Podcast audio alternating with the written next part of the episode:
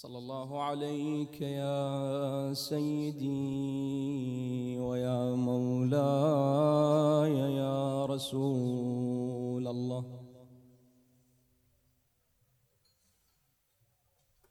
صلى الله عليك وعلى أهل بيتك المعصومين.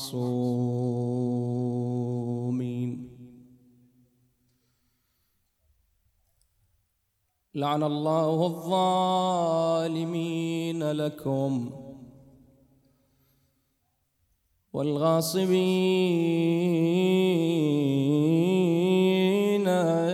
لحقكم ما خاب من تمسك بكم أمن والله من لجأ إليكم. فيا ليتنا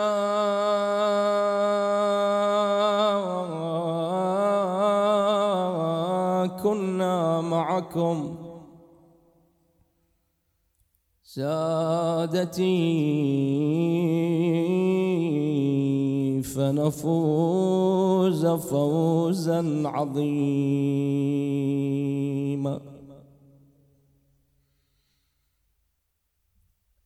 أرى عمري مؤذنا بالذهاب. تمر لياليه مر السحاب.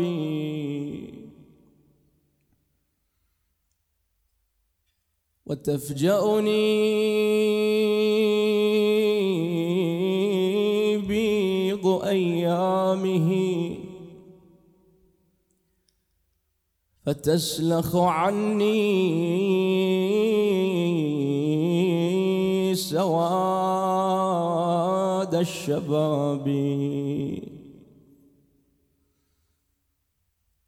فمن لي إذا حان مني الحمام.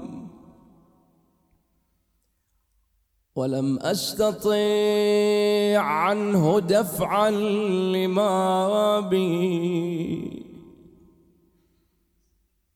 ومن لي ومن لي إذا صرت فوق السرير. أشيل سريري فوق الرقاب.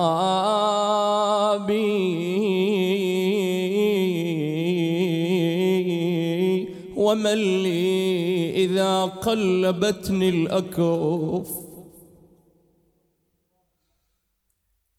وجردني غاسلي. ثيابي ومن لي إذا ما هجرت الديار. وعودت عنها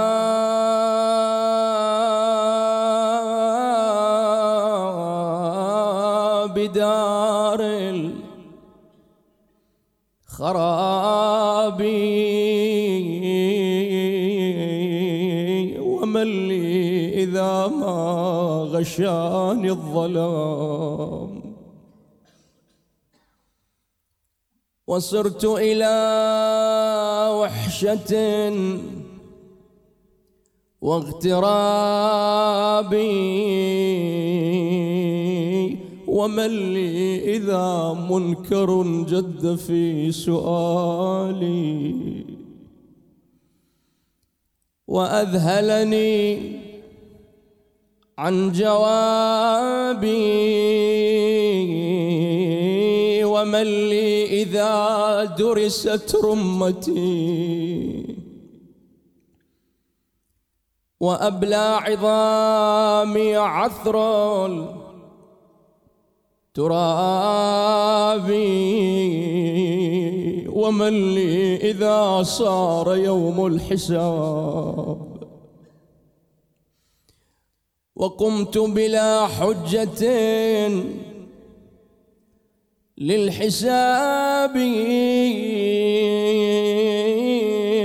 إيش عندك من ذخيرة يا مؤمن؟ إيش عندك يا مؤمن؟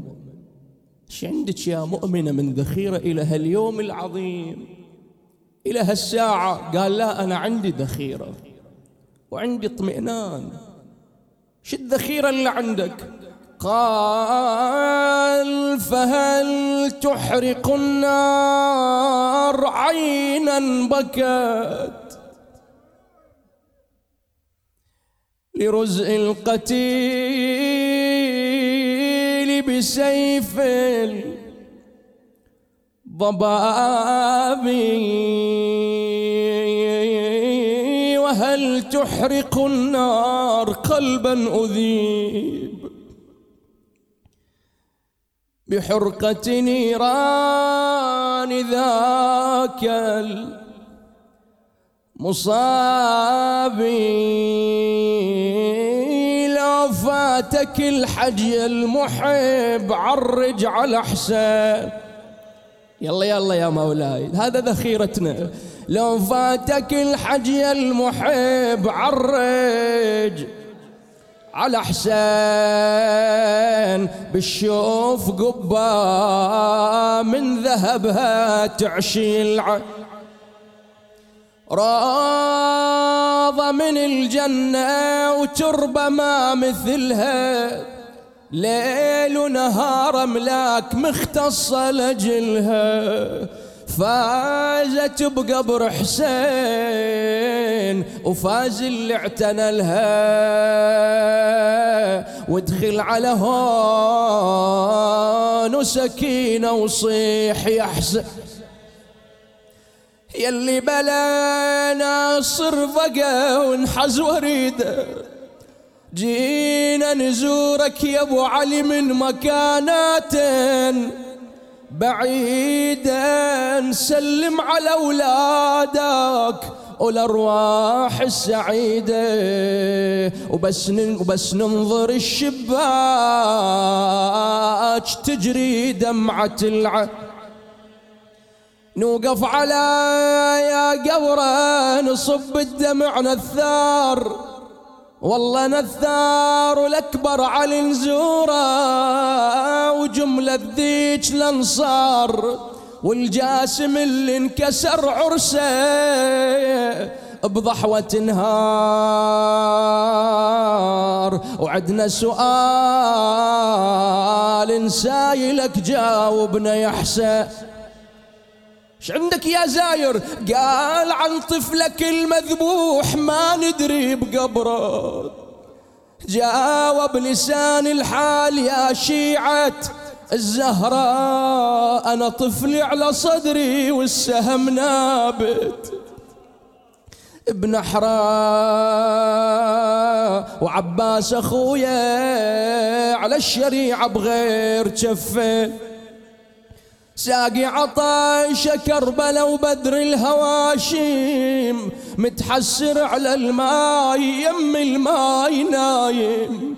زوروا ضريحة وانذبوه بدمع ساجم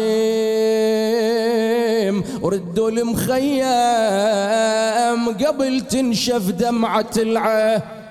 يلا. والله ولا من وصلت الخيام. ذكروا ذيك الخدو يا محرقوها وفرت ايتامي بالبرو. وذكروا خواتي يوم طلعت مالها شعور فرا ولا يدرون صاب الدرب من وين. بعد عندك وصية أبو علي قال بلى قالوا ذكروا الحورة كان مريتون بالتال يا مصرخة يا حسين حتى صوتها انشل. الخيام حرقوها ولا برقع لنا ظل. وسمعت صرختها وأنا معفر الخده ولكن الأمر لله لا حول ولا قوة إلا بالله العلي العظيم. والعاقبة للمتقين ولا عدوان إلا على الظالمين. وما ظلمون ولكن كانوا أنفسهم يظلمون. قال سيدنا ومولانا أبو عبد الله الحسين سلام الله عليه. يأبى الله لنا ذلك ورسوله والمؤمنون. وحجور طابت وطهرت ونفوس أبية ونفوس حمية وأنوف أبية من أن نؤثر طاعة اللئام على مصارع الكرام. ألا وأني راحل بهذه الأسرة مع قلة العدد وخذلان الناصر. رحم الله من ذكر القائم فقام.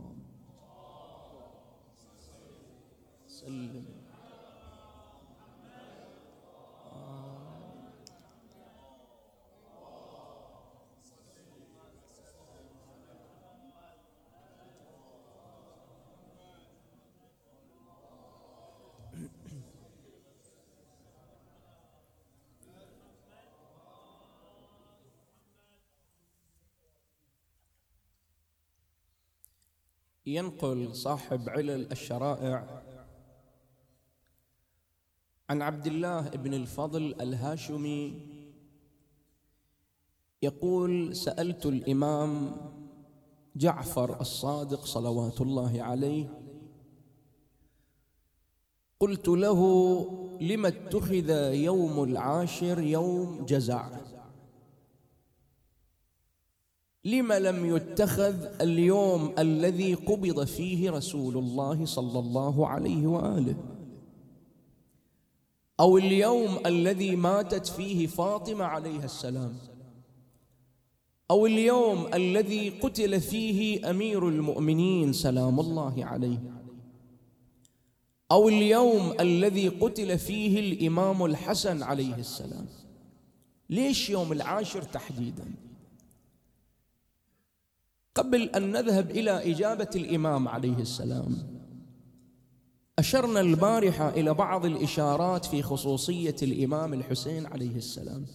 للحسين في السماء أعظم منه في الأرض. أكو خصوصية إلى الإمام يعني بمصطلح آخر مو بكيفنا هذه من عند الله تبارك وتعالى. أعطاها للحسين دون غيره. يعني يوم 28 صفر هو يوم رحيل النبي صلى الله عليه وآله. سيد ولد آدم النبي صلى الله عليه وآله.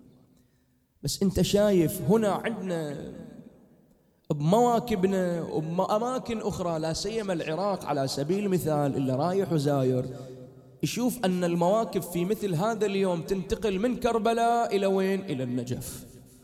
المضايف إلى النجف. بس لما تمر عليهم يقولون إلك كل زاد الحسين باسم الحسين.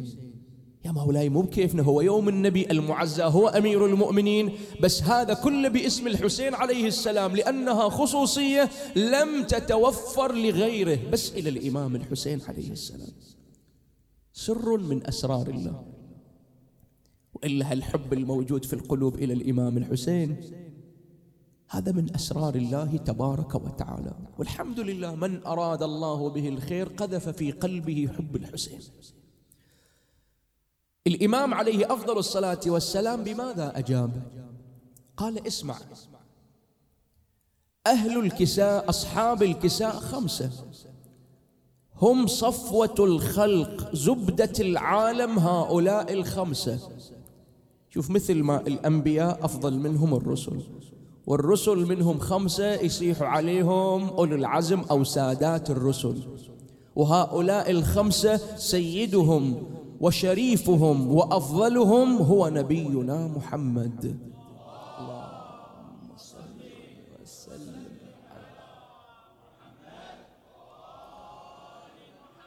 يقول له أصحاب الكساء الخمسة لما ارتحل النبي كان الناس يجدون السلوة في فاطمة وعلي والحسن والحسين. سلام الله عليهم. وعندما ماتت فاطمة كان الناس اللي هم المنقطعون عاد الناس الناس اللي يحبون أهل البيت يجدون السلوة في علي والحسن والحسين. وعندما قتل علي كان الناس يجدون السلوة في الحسن والحسين. وعندما قتل الحسن كان الناس يتسلون بوجه أبي عبد الله الحسين عليه السلام. يعني هو كيان أهل الكساء.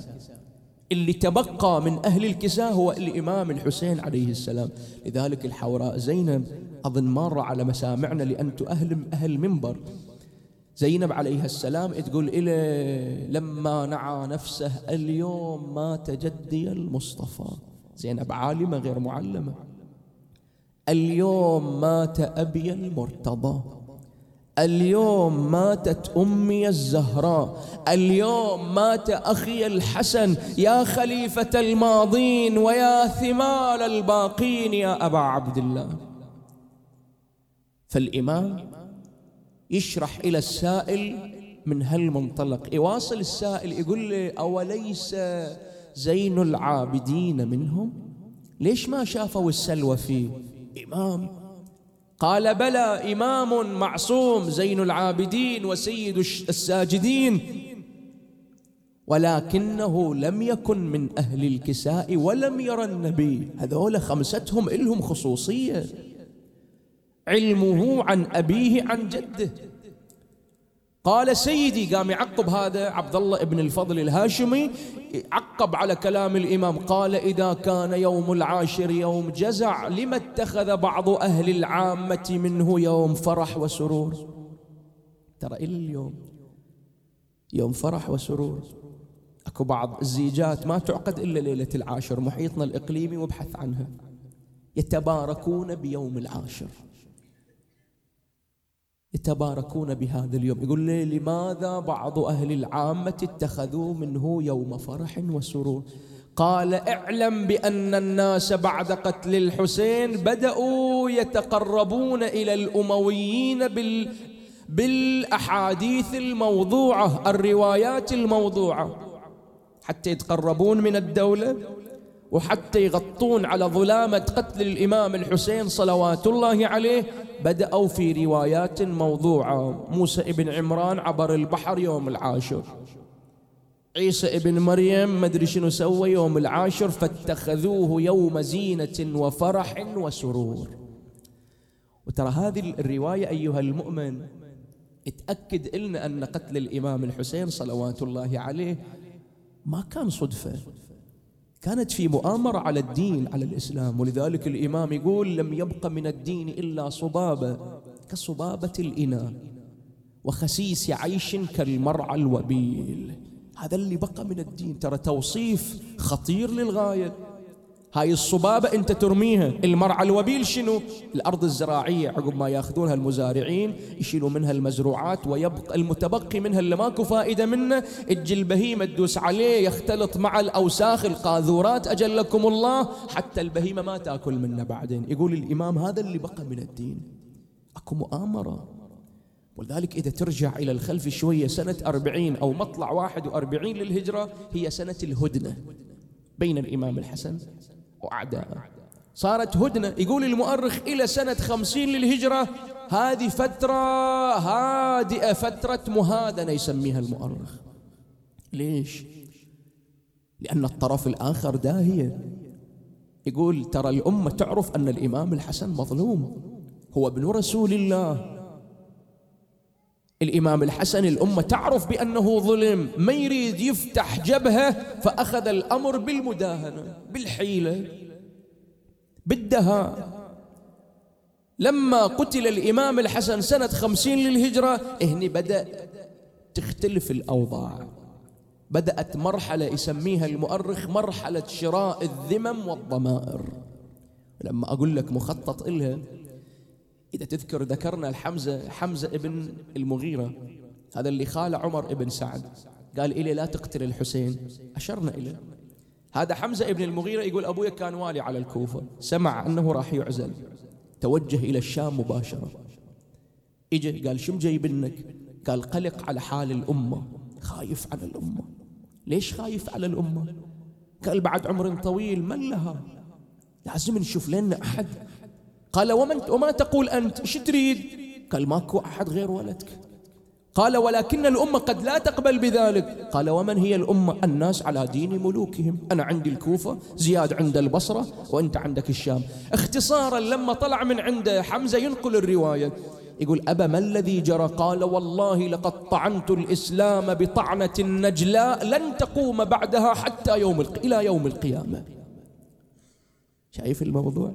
فبدأت شراء الذمم والضمائر وين بدأت؟ بدأت من المدينة المنورة. من المدينة؟ مركز الإشعاع الفكري.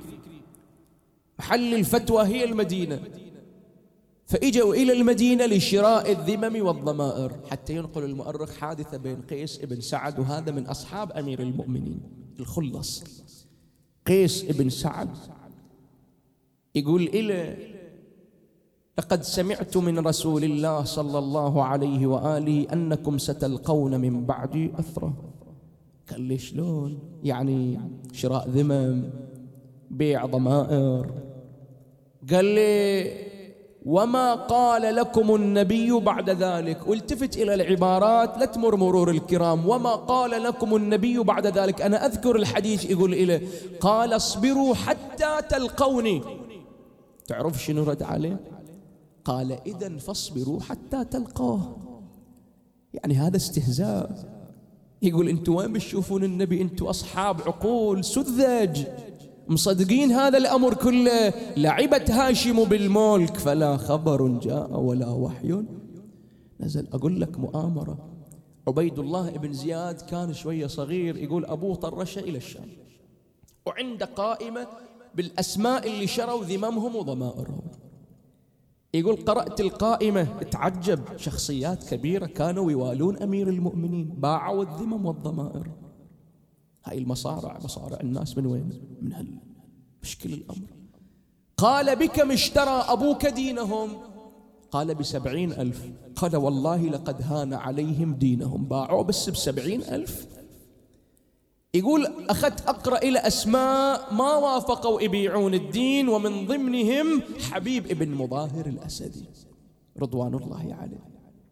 قال إلى اسمع قل لأبيك إذا ما يعرفهم ترى أنا أعرفهم واحد واحد. قل لأبيك ألا يتعب نفسه فلو فتح خزائن الدنيا الأرض لمثل هؤلاء ما باعوا دينهم أبداً. لو خزائن الأرض نفتح عليهم ما راح يبيعون دينهم. ليتعب روحه وياهم لذلك هؤلاء مثل هذين شو يسوون بيهم اللي ما يبيع الدين والضمير؟ بدأت مرحلة ثانية مرحلة التصفية. حجر ابن عدي الكندي. عمرو بن الحمق الخزاعي. هاي شخصية مظلومة شوية. ما نذكرها كثير عمرو بن الحمق الخزاعي. هذا من أنصار أمير المؤمنين الخلص. صاحب أول رأس يرفع في الإسلام عمرو بن الحمق الخزاعي. يقول إلى أمير المؤمنين إلى عبارة تبين لنا هؤلاء كيف غرقوا في حب أمير المؤمنين. يقول لي يا أمير المؤمنين والله لو كلفتني بنسف البحور الطوامي ونقل الجبال الرواسي ويدي على قائم سيفي أدب به بين يديك حتى ألقى يومي والله لعلمت أنني لم أوفك بعض الحق الذي لك علي. سبحان الله. هيام في أمير المؤمنين. ذوبان في حب أمير المؤمنين. هذا النبي يروون صلى الله عليه وآله أنه أخرج سرية من المدينة. فقال لهم راح تضيعون بالطريق. خذوا على يمينكم وامشوا قليلا فإنكم تجدون راعي أغنام وجه صبوح وسيم شاب جميل المظهر. فاسألوه عن الطريق فإنه يأبى أن يدلكم حتى تنزلوا على زاده يعني رجل كريم.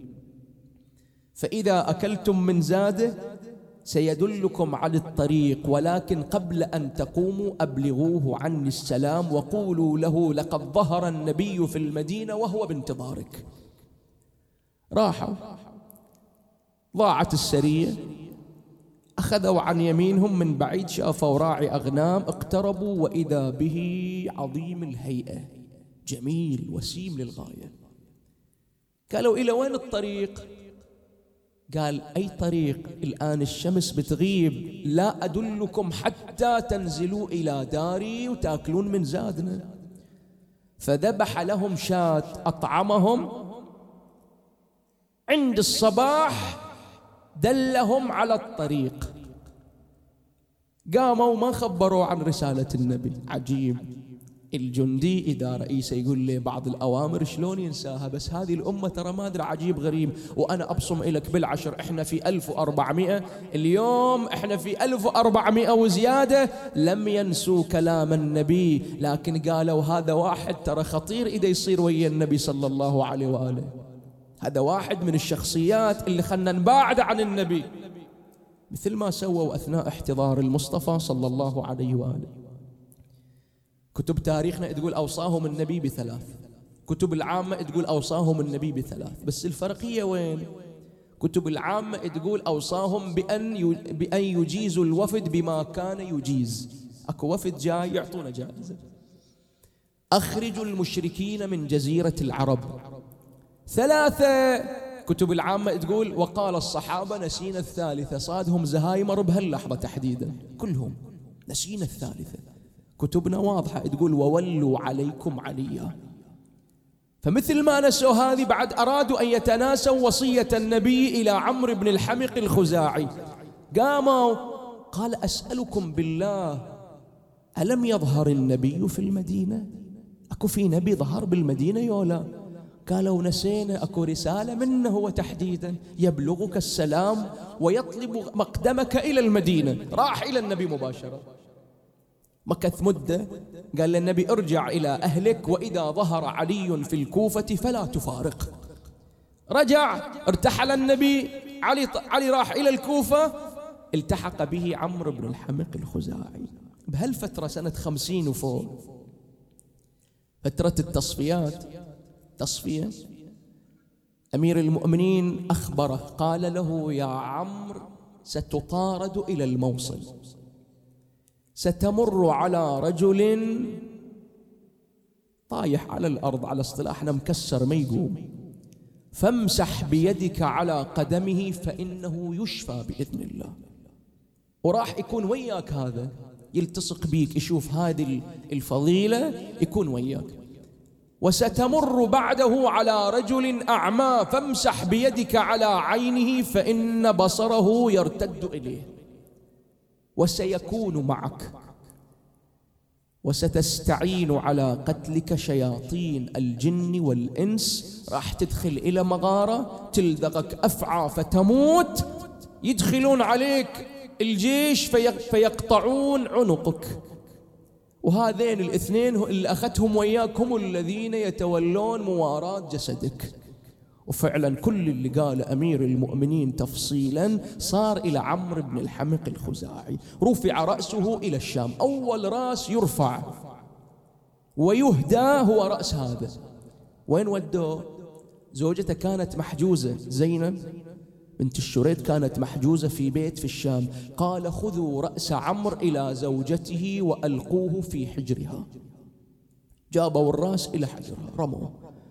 قامت تمسح الدم. قالت أخفيتموه عني طويلا وأرجعتموه إلي قتيلا. شهقت شهقة على رأسه وماتت على رأسه. هذا عمرو بن الحمق الخزاعي. بدأت المطاردات بدأت التصفيات إلى أن وصلت إلى الإمام الحسين صلوات الله عليه. طرد من المدينة. لجأ إلى بيت الله الآمن من دخله كان آمنا إلا الحسين. قال اقتلوا الحسين ولو كان بين الركن والمقام اقتلوه ولو كان متعلقا بأستار الكعبة. ودسوا الشياطين بين الحجاج لقتل الحسين. كان الحسين يطوف على جار عادته. مر وإذا يسمع صوت بين الركن والمقام. حبيبي يا حسين نور عيني حسين. هذا الصوت يعرف الحسين يا مهاز مهدى. قال من المتكلم؟ قال أنا جبرائيل. أبا عبد الله أخرج منها لا يستباح دمك فيها. قال لا حول ولا قوة إلا بالله. التفت إلى بني هاشم أمرهم أن ينصبوا له منبرا نصبوا المنبر أسندوه إلى جدار الكعبة. والناس متعودة بس تشوف الحسين يرتقي المنبر يطلع كالشمس الطالعة كلهم يجون يستمعون لكلام الإمام الحسين. يفصل لهم في الصلاة في الصيام في الدين كأنها أمور جديدة طمسها الأموي. ارتقى الحسين المنبر. أشرف على الناس تركوا الطواف وتوجهوا إلى الحسين عليه السلام. حمد الله وأثنى عليه. ذكر النبي فصلى عليه. قال ما شاء الله. لا حول ولا قوة إلا بالله العلي العظيم. خط الموت على ولد آدم. وخط القلادة على جيد الفتاة. وما أولهني إلى أسلافي اشتياق يعقوب إلى يوسف. خير لي مصرع أنا لاقيه. وكأني بأوصالي تقطعها عسلان الفلوات بين النواويس وكربلاء فيملأن مني أكراشا جوفاء وأجربة سغباء لا محيص عن يوم خط بالقلم. رضا الله رضانا أهل البيت. نصبر على قضائه فيوفينا أجور الصابرين. لن تشذ عن رسول الله لحمته وإنها مجموعة له في حظيرة القدس تقر بهم عينه وينجز بهم وعده. ألا ومن كان باذلا فينا مهجة لبيك يا حسين. لبيك يا حسين ألا ومن كان باذلا فينا مهجته موطنا على لقاء الله نفسه فليرحل معنا فإني راحل إن شاء الله مصبحا. ضجت الناس بالبكاء والنحيب هذا يقول في أمان الله. وهذا ينادي وإماما. نزل الحسين التفت إلى بني هاشم قال علي بالنساء. جيبوا العلويات الهاشميات. راح أبو فاضل مع بني هاشم وجابوا العلويات تقدمهم فخر المخدرات زينب. شلون طواف كان؟ شلون دلال عند زينب الحسين على يمينها أبو فاضل على شمالها الأكبر أمامها بني هاشم من خلفها من يجرؤ يحط عينه بعين زينب؟ يقول زينب بالدلال الطوف بين أخوتها على الرجال.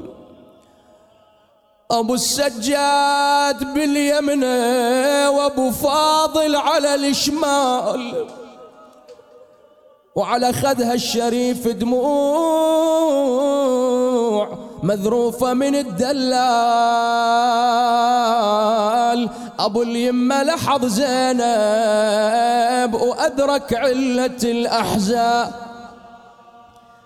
لما حطوف بالكعبة وعلى خدها الدمع نثار ويزيد النوح من زينب إذا شافت شرخ الجدار. إيش تتذكر زينب؟ عرفها حسين تتذكر أبوها حيدر كرار وتذكر مسجد الكوفة وضربة زلزلت الأكوى. قام حسين واستبدل ذكر الأدعية المعروف وأخذ يقرأ دعاء للحاج الأكبر من فصل الطفوف. وشلون العيلة يم أجساد مرضوضة غصب. بالطوف دعاها الشمر يضربها ويشتمها زجر وسنا. التفت إلى زينب. زينب خلي البواكي خلي النواعي يا زينب. أعظم من هاليوم أبا عبد الله مطرود من بيت الله. قال خلي بكربلاء عندك يا زينب هر ولو قوة. ترى جسم الصفا وعباس يا أختي جسمه المروة. ولازم تقطعين أشواط بين أجسادنا عنوة. بسعيك في ظلام الليل تصيري كعبة الأحزاب. جهزت الضعينة أركبت العلويات أركبت الهاشميات. دخل الأكبر وطلع أمه وخواته دخل القاسم دخلوا بني هاشم. اجى الإمام الحسين يفتر على المحامل يسكن خواطر النساء. ينشف دمعة الأطفال. وقف عند محمل زينب رفع طرف المحمل وإلا المحمل خلي. صح أخواني ما حد طلع زينب. وين المخدرة؟ قاسم ولدي ادخل إلى عمتك زينب. طلعها يمه دخل القاسم شاف عمته واضع راسها بين ركبتيها. قال عمتي زينب قومي إلى كربلاء. رفعت راسها زينب نور عيني قاسم بقية الحزن. أنا ما أريد أكسر خاطرك بس وين اللي ضرب على صدره من المدينة؟ وين أبو فاضل؟ مو هو اللي مطلعني من المدينة بذمته؟ أريد واحد يتكفل بالمحمل. وين أبو فاضل؟ طلع القاسم عم حسين إنها تريد كافلها. قال أبو فاضل روح ادخل على زينب. وطلعها. لكن خذ بخاطرها ترى مروعة. دخل أبو فاضل ناشر شعره واضع سيفه على ذراعه. قال قومي زينب إلى كربلاء. قالت نعمين أبو فاضل. مديدة أبو فاضل حطت إيدها زينب وأخذها وياه. طلعها والناس ملتمة عند دار الحسين. صرخ العباس أيها الناس غضوا الأبصار لتجوز المخدرة خليني أفصل لك شلون دخلت زينب المحمل؟ إجا أبو فاضل جثى بركبته عند المحمل ووضعت زينب رجلها على ذراعه ودخلت إلى محملها.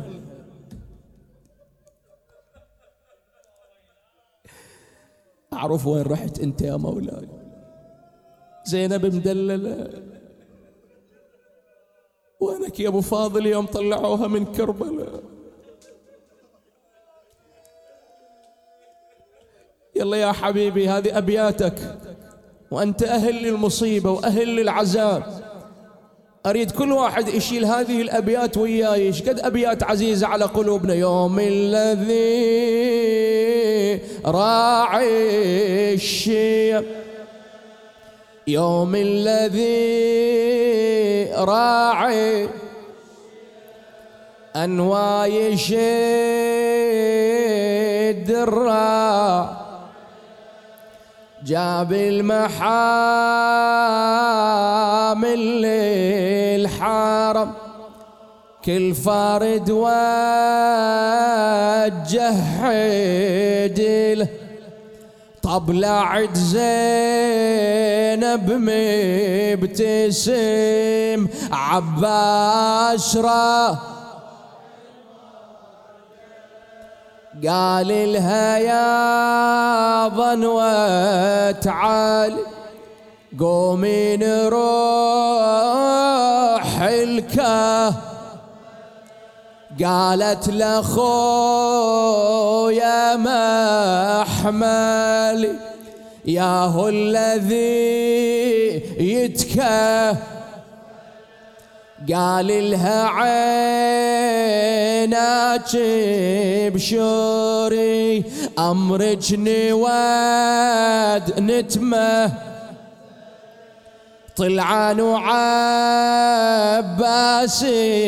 حادي والضاع ضجه لا هذا إلك هذا البيت كل ساعة وعباسو محمل الحب.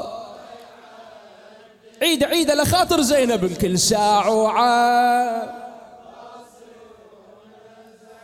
محمل الحب. صدل الحسين وناشد شنهي نزل تكبر قال لا يا خويا نازلتي تدري بخ. ما تعرف الذل والهضم ربيت على العزوه ريتك يا عباس تحاضر يوم طلعت اللي يحدي للناقة زجور وقايد خوا. خليني أوديك إلى كربلاء وأرجعك في أبيات الدعاء.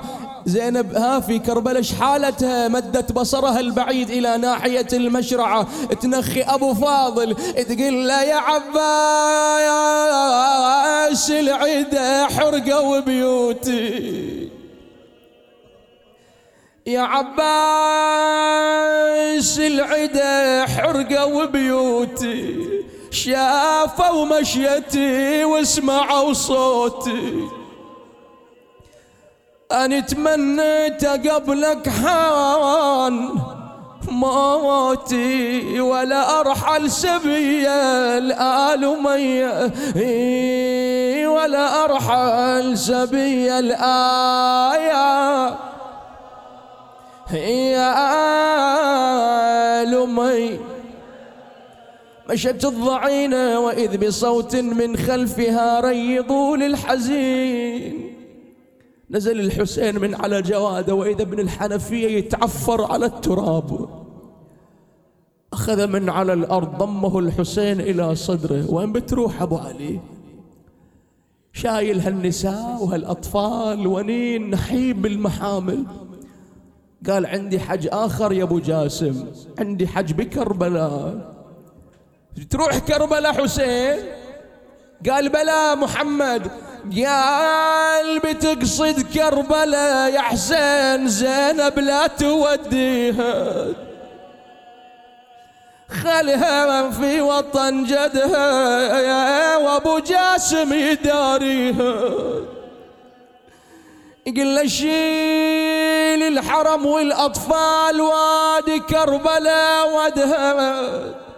وزينب لا تطلعها يا خويا عن وطن جدها. حزينة حزينة تكسر الخاطر دمعتها على خدها. يا خويا لا تسكنها يا بوادي غير واديها. الرخصة منكم. أعرف بيت مؤلم على القلوب بس بلسان حال الحسين. يقول له يا خويا قدر الباري على خدها الدمع يجري. والله صعب.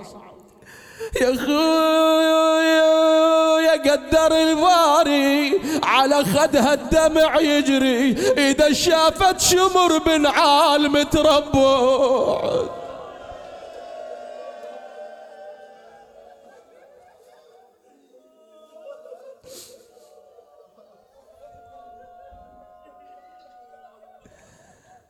والله قابض شابتي بيده وبسافه يحز نحري أعظم أعظم يا حبيبي هذا أعظم على الحسين من ذبحه. والله وبصوته يلوعها. والله وتذوبني ببواكيها بعد بعد هذا البيت بعد هذا البيت. يقول له بترجع لك يا أبو جاسم بعد ما تنسبي للشام محنية الظهر وتنوح وياها حرم وطف ويتام أختك ما بتعرفها. أختك ما بتعرفها. يوديها الدهر قدام تجي لك راسها شايب وتنزف دم أياديها. وقد انجلى عن مكة وهو ابنها. وبه تشرفت الحطيم وزمزم إلهي بالحسين الوجيه. فرج عنا فرجا عاجلا يا الله.